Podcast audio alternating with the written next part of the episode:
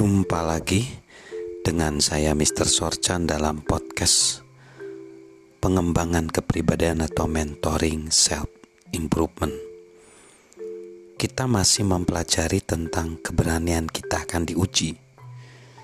Saat ini kita akan membahas tentang keberanian kita akan diuji saat kita mengambil jalan atas meskipun orang lain memperlakukan kita dengan buruk. Pada tahun 2004, John C. Maxwell menulis buku yang berjudul Winning with People. Discover the people principle that work for you every time. Di dalam buku tersebut terdapat prinsip jalan atas yang mengatakan kita menuju level yang lebih tinggi ketika kita memperlakukan orang lain lebih baik dari perlakuan mereka pada kita. Ketika tiba saatnya berhadapan dengan orang lain, hanya ada tiga rute yang mampu kita tempuh. Jalan bawah, tempat kita memperlakukan orang lain lebih buruk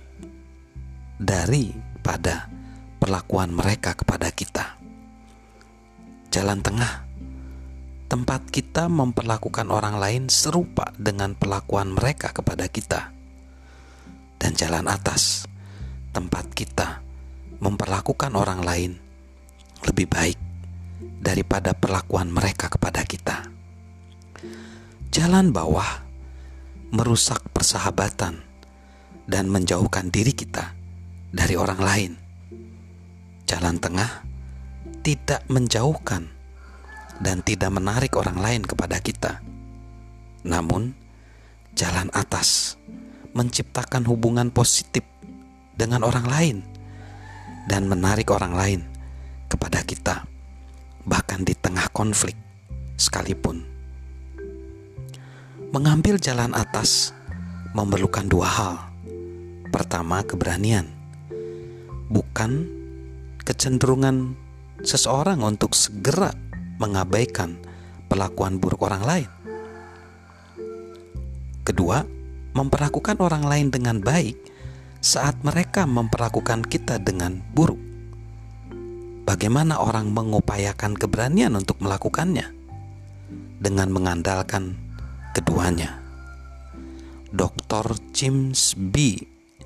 Manikan menulis, ada semacam penyakit yang menggerogoti integritas masyarakat kita. Penyakit itu menyusup dalam efisiensi kita dan menghalangi kesuksesan kita. Itu juga merenggut promosi dan prestis yang kita dambakan. Tragedi hebatnya, tak seorang pun yang dengan sendirinya kebal terhadap penyakit itu. Setiap kita harus berusaha mengatasinya. Keganasan penyakit ini adalah kurangnya kemampuan untuk memaafkan. Ketika seseorang menyalahkan kita, kita membuat catatan mental untuk mengingat hal yang diperbuat, atau kita memikirkan balas dendam. Seseorang memperoleh promosi yang sebenarnya sangat kita dambakan. Kemudian, kebencian terhadap orang itu muncul di dalam diri kita. Pasangan kita berbuat salah atau melakukan hal yang menyakitkan, dan kita mencari cara membalas dendam, atau sedikitnya memastikan mereka tidak pernah melakukan luka yang mereka timbulkan dalam diri kita saat menghitung kesalahan orang lain terhadap kita, sebenarnya kita mengungkapkan kurangnya kedewasaan. Theodore Roosevelt pernah berkata, unsur tunggal yang terpenting dalam rumus kesuksesan adalah mengenal cara bergaul dengan orang lain. Mereka yang tidak mampu memaafkan orang lain adalah pribadi yang belum mempelajari fakta ini, dan biasanya orang semacam itu tidak akan sukses. Jika ingin mengembangkan bidang ini dalam kehidupan Anda, hal-hal berikut dapat membantu Anda. Pertama, cobalah memaafkan. Kedua, pikirkan hal baik pada orang-orang tersebut. Bermusuhan dengan orang yang Anda pandang baik memang sulit. Akhirnya, biarkan orang lain menilai Anda bahwa Anda mampu memaafkan dan melupakan. Anda akan dihargai orang lain karena hal itu. Ingatlah, melukai orang lain akan menempatkan Anda lebih rendah daripada musuh Anda. Balas dendam hanya membuat Anda impas dengan musuh Anda, tetapi memaafkan musuh Anda akan meninggikan Anda.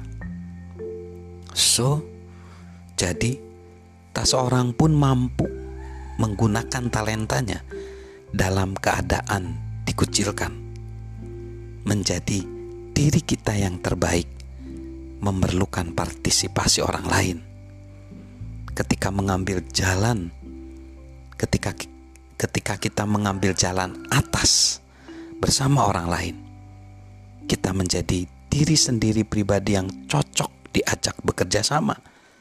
Dan di saat yang sama, kita menempatkan diri kita dalam posisi terbaik untuk membantu orang lain.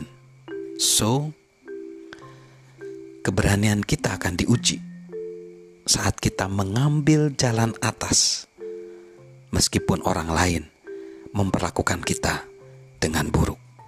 Milikilah keberanian, karena itu akan menguji talenta kita dan melecitkan talenta kita menjadi diri yang berprestasi. Salam dari saya, Mr. Sorchan.